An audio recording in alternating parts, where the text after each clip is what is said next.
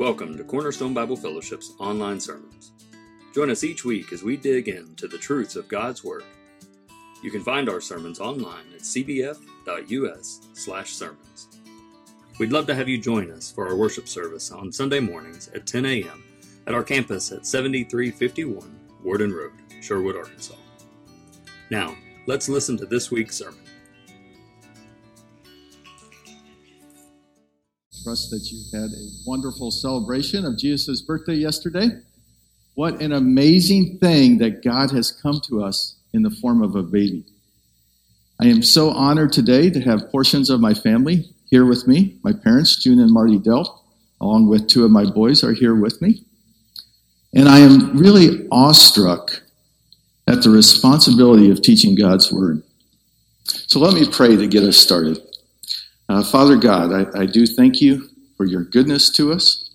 God, I pray that your word would go forth, that I would not stand in the way of that, God. And uh, I pray that uh, this would, uh, the words that I speak would be uh, from your heart.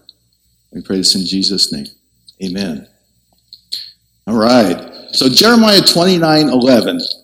I know the plans I have for you plans to bring about prosperity and not disaster, plans to give you a future and a hope. How many of you have ever heard that verse before? Yeah, okay. How many of you can quote that verse? Well, good for you. Good. Very good. Well, the first time I have ever heard that verse was in February of 1984 when I was a freshman in college, and every plan that I had made was coming to an end. You see, eight months before that time, I had everything figured out, or so I thought. I was raised in a wonderful family. I had graduated from high school in the top five of my class of over 400 kids. I was a three sport athlete and was twice all state in baseball. I had a girlfriend. My goodness. What more could I want? I was headed off to college to be an engineer and play baseball. But when I got to Iowa State, I found out that I was in way over my head. Classes were really hard. I was not nearly as talented in baseball as I thought that I was. And I was over 600 miles away from my family and from my girlfriend. But you know what? God had a plan in all this. It was just amazing to me. I was living with another baseball player who was a Christian. And he had friends who had come by the dorm room and shared Bible verses with them. I thought this was a little bit different, but uh, it was interesting. Uh, but one day he told me he had to learn how to share an illustration with people as part of his Bible study. And he asked me if his friend could come and show it to me so that I could learn how to do it. Little bit of trickery there uh, now that I realize that. But um, so later that week, his, his friend shared with me an illustration called the bridge. The bridge, see, yep, there it is. Thanks, Wayne. Um, so the bridge shows that we are separated from God. Okay, so, so you got, if I can get my directions. Okay, so we got man on this side and God on this side, and we're separated him from our from our sins. Romans 3:23 says, all have sinned and fall short of the glory of God. And it goes further on to say in Romans 6 that the wages of sin is death, but the gift of God is eternal life in Christ Jesus our Lord. And it's because of that wage that we have earned through our sin that we are separated from God and cannot reach Him. No matter what we do, no matter what our good works are, we still fall short. Uh, Ephesians 2 8 and 9 says, For it is by grace that you have been saved through faith and this not of yourself, it's the gift of God, so that none of us can boast about that. And it's because of this separation that God had to do something. See, He loves us so much that He wants us close to Him. And He, he did something about that. Romans 5 8 says, But God demonstrates His own love for us in this, that while we were still sinners, Christ died for us. That was that's amazing that God would reach out and, and bridge that gap but let me ask you this. Hey, kids, how many of you got a Christmas gift yesterday? Okay? And uh, how long was that gift underneath the tree? Since Thanksgiving or so? Yeah, and, and how excited were you to get that? But it was doing you no good underneath that tree. See, it was over here, way over here, and did you no good whatsoever until you reached out and, and received that. John 1:12 says, "Yet to all who receive him, to those who believe in his name, he gave the right to become children of God." And taking that gift is what I hadn't heard before. And later that night, I took that gift. I asked Jesus to be my Savior. And He came into my life and began changing it immediately.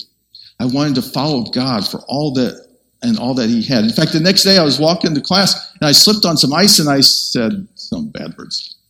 And uh, and I, I was just convicted in my heart that you know something has got to change. God has got to change me. And He did. And He started changing my spiritual life. But you know what? My circumstances didn't change a whole lot.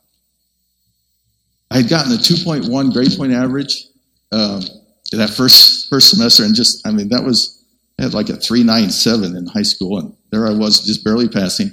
In the same week that those midterms came out in February, I found out when the midterms came out that I was only passing one of my classes. So, and then in that same week, the preliminary roster for the baseball spring trip came out, and I wasn't on it. And then, of all things, to top it off on this wonderful week, I got the Dear John letter from my girlfriend. oh man, it was over. Uh, in, in one week, all three things that I'd been trusted in, had put all my trust in, all three legs of that stool were kicked out. And I, I, was, I, was, I was left with what do I have? And that same guy that shared the bridge illustration with me came by and knew that I'd had this miserable week and uh, shared with me this verse, Jeremiah 29 11, that God alone knows the plans that He has for me. And stuck with me. This verse has really become essentially my life verse or the verse that I, I, I quote a lot and come back to. But I realize now that sometimes that this verse can be taken out of context. And it doesn't always make sense. You know, looking back, my circumstances weren't all that bad. Uh, many of you have had much worse. In fact, many of you and many of my plans haven't worked out at all. Sometimes we're not prosperous, prospering. Our financial situation is not what you want it to be. We're not successful in our relationships. Our bodies betray us and we get sick. Loved ones die or get horrible diseases. How do we make sense of God's word in light of what we see happening in the world around us and in our own lives? So I believe the key is to look at the context of the verse. So let's take a look at what this verse means in the context of the book of Jeremiah and the rest of the Bible. So if you have your Bibles, go ahead and turn to Jeremiah 29.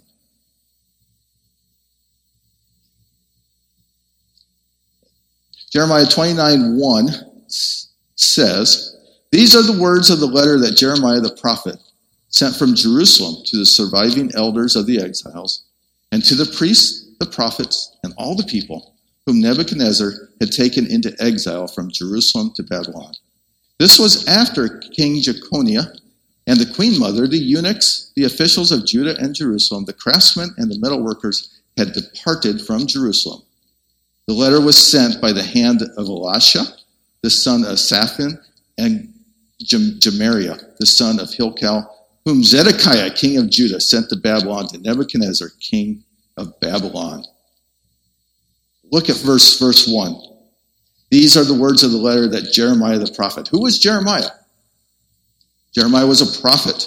He was a prophet of God who served for over 40 years. He had been speaking the words of God since the good king Josiah reigned. Josiah was the last good king of, the, of, uh, of Judah. After Josiah, Jeremiah continued speaking the words of God during the reign of the final four kings of Judah. At the time that this letter is written, You can see this was after King Jeconiah and the queen mother. The eunuchs and the officials were all taken from Jerusalem. So at the time that this letter is written, the Babylonian Empire under King Nebuchadnezzar is busy conquering the Middle East. First, he overthrows the Assyrians, which had conquered the ten northern tribes of Israel. Then he defeats Egypt and turns his eyes on Jerusalem. And Babylon, the Babylonian Empire lays siege to Jerusalem three different times. And the first time that he conquers Jerusalem, he takes the king and 10,000 Jews back to Babylon. And this included some of the all star youths from the upper class, including Daniel and his friends Shadrach, Meshach, and Abednego. So who's left there in Jerusalem? Jeremiah the prophet is still there, along with a puppet king Zedekiah. And this letter is written to the first exiles before Nebuchadnezzar comes back and completely destroys Jerusalem during the third and final siege. So, verse 3 talks about, or verse 2 talks about all these different people that were there. And what do you think their plans for their life were? No doubt many of the upper class had big plans for themselves and their children. Others were craftsmen, busy making lives for themselves. They were raising their families, teaching their kids, making a living the best way that they knew how. Many of them were not following God, but I know that some of them probably were. But whatever their circumstances in Jerusalem, it all changed suddenly. Let's look at verse 4. Thus says the Lord of hosts, the God of Israel, to all the exiles whom I have sent into exile from Jerusalem to Babylon. So, catch the very first phrase in verse 4. Um, actually, it's not the first, but to all the exiles whom I have sent into exile. So, God was in control. This did not happen by accident. He sent them for their collective disobedience and rebellion against Him. For 400 years, the people in Israel had been on a pendulum swinging bef- between obeying God and idol worship. So the exile was a direct consequence of their collective disobedience.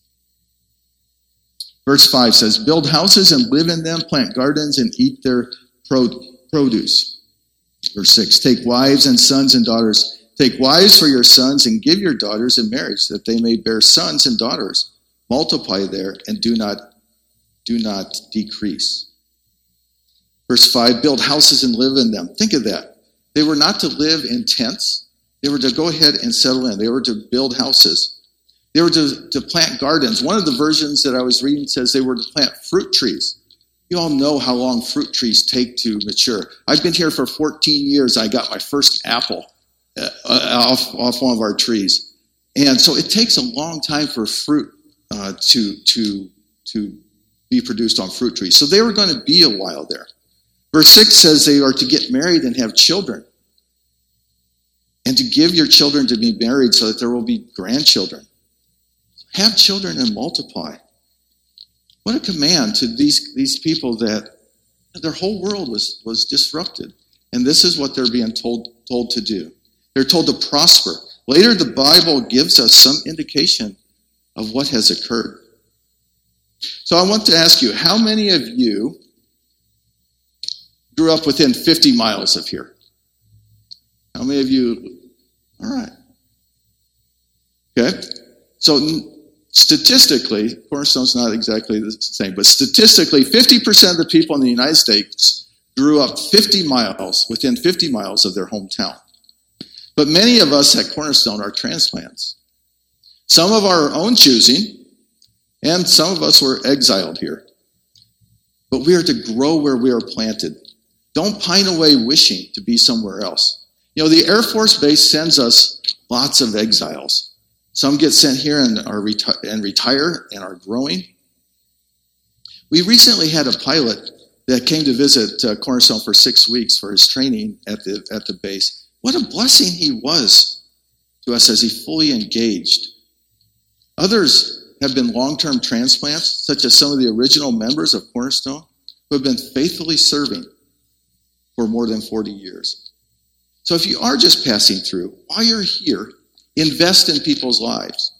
Time is well spent with others. If you're married, have children here. For long term members, invest in those that come through, even if only for a little while. Appreciate those who have been here for a long time and who do get, get fully involved. So, in summary, at that point, you may not be where you plan to be, and it may be a consequence of bad decisions, but know that God has you where He wants you to be. Look at uh, the next verse, verse 7. But seek the welfare of the city where I have sent you into exile, and pray to the Lord on its behalf, for in its welfare you will find your welfare. So be a good citizen wherever you are.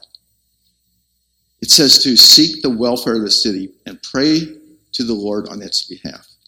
To seek the welfare of the city, we must recognize the legitimacy of the government. God has established a government that, that is in place. Romans 13, 1 says, Let every person be subject to the governing authorities, for there is no authority except from God, and those that exist have, have been instituted by God. Let's remember some of the people that have been exiled. What happens to them? Think of Daniel and his three friends. Daniel becomes third in command over the entire Babylonian empire. Shadrach, Meshach, and Abednego become governors of portions of Babylon. Others include Mordecai, who exposed a plot to kill the king, and, and Esther, who became queen, perhaps not of her own choosing, but she served and she saved her people. And we just got done learning about Nehemiah, who was the chief of staff to Cyrus the Great. Those people took these words to heart and they prospered and they sought the welfare of the country that they were in. The point is, the Jews made their community better even though they were aliens and strangers in Babylon, they were involved in the fabric of their community. They abstained from the sinful practices around them, but they engaged in the governments and the communities. They were a blessing to those all around them, even when they were met with, being, with suspicion over being a Jew. The welfare of the city resulted in their welfare. Christians are aliens and strangers in this world while we are here, we need to ask ourselves how can we be a good influence in our neighborhoods, in central Arkansas? You know, Christians have always been a good influence where they've gone, but we can't pat ourselves on the back. We need to be fully involved in the ministries around us, to the poor, to those that are less fortunate. We need to be fully engaged with them. One more note on this the Jews there even survived turmoil amidst transitioning governments. During their exile, there were multiple changes in leadership and even in empires. Daniel himself served multiple Babylonian kings and even saw Babylon fall to King Darius of the Medes. We've seen a lot of turmoil too in the last two years, from COVID to racial protests to a change in presidents. We too need to seek the welfare of our country. Rebellion is not an option, and demonstrations that turn to violent riots, either in our streets or at the U.S. Capitol, are out of line with followers of our Lord Jesus Christ. I urge you to be first and foremost a follower of Jesus and not a Republican or Democrat. So, God's plan for us is to grow where we are planted, be a good citizen by seeking the welfare of our community. And the third point is to be careful of our dreams. Verse 8 and 9 says, For thus says the Lord of hosts, the God of Israel Do not let your prophets and your diviners who are among you deceive you, and do not listen to the dreams that they dream, for it is a lie that they are prophesying to you in my name. I did not send them, declares the Lord. So during this time, there are many different so called prophets and advisors. They gave advice to the kings and to the people. They spoke from their pulpits and they were saying, you know what? This is not going to be a, a, a this is going to be a really short exile. We need to rebel against Babylon. They were speaking what they wanted to say. One of them was Hananiah. In Jeremiah 27 and 28, it talks about Hananiah and how he told the people that God would break the yoke of bondage from Babylon, and he gave a glowing vision of how God would restore them. Jeremiah, after hearing this, even said, Amen, may God do this. But later, God revealed fully to Jeremiah that this was not how it was going to be. This was not the dream that was going to come true, and it was not part of God's plan. So follow your heart is synonymous with, with uh, follow your dreams. It's a very popular thing to say in our culture. Everywhere you go, you, you hear, whatever you want to do, just follow your heart. That's what's always right. You can't go wrong if you follow your heart. An example of this is the Olympics. In a couple of, in, in a little over a month, we're going to hear time and time again how athletes followed their dreams to be the world's greatest skier or ice skater or bobsledder. But is that really what we are to give ourselves to? See, the problem is, is that our heart is deceitful. Jeremiah 17 9 says, The heart is deceitful above all things and desperately wicked. Who can know it? Other times we think, but you know what? I'm a Christian. Doesn't it say I got a new heart? Can I trust that? Ezekiel 36 says, And I will give you a new heart, and a new spirit I will put within you. And I will remove the heart of stone from your flesh and give you a heart of flesh. In the New Testament, Hebrews 8:10 says, I will put my law into their minds and write them on their hearts, and I will be their God, and they shall be my people. I want to urge you, instead of following your heart, follow the Spirit that is in your heart. Our problem is that even though we have a new heart, we still have our old tendencies. We still have so much of our old left in us that still needs to be changed. Yes, we've been saved, but we're still being transformed. So the key is training our heart to follow the Holy Spirit. Psalm 37 4 says, Delight yourself in the Lord, and he will give you the, the, the desires of your heart. So, how do we train our hearts to follow the Spirit? Fill our minds with good things, renew our minds. This coming year, as you're making your New Year's resolutions, resolve to put God, resolve to put into your minds things of God. So God's plans are for you to be careful to follow of your dreams and, and to make sure that you follow his spirit. So now we finally get to the verse that we started from. Verses 10 through 14. For thus says the Lord, when 70 years are completed for Babylon, I will visit you, and I will fulfill to you my promise, and bring you back to this place. For I know the plans I have for you, declares the Lord, the plans for welfare and not for evil, to give you a future and a hope. Then you will call upon me and come and pray to me, and I will hear you. You will seek me and find me when you seek me with all your heart. Know that God will fulfill his promises.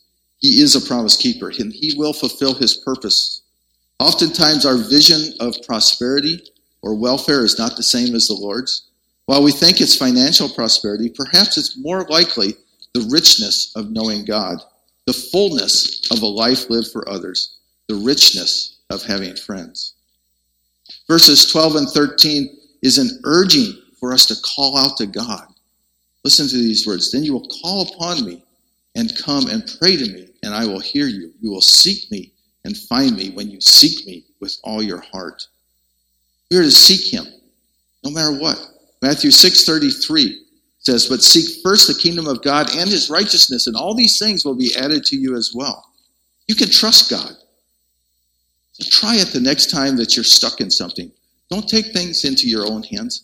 Sit and pray. Ask God what to do. For me, it's really helpful to remember what God has done in the past and to, to recall back how faithful He has been to you. Now, verse 14 is, is a very specific promise to the Jews in exile. I will be found by you, declares the Lord, and I will restore your fortunes and gather you from all the nations and all the places where I have driven you, declares the Lord, which I will bring you back to the place from which I sent you to exile.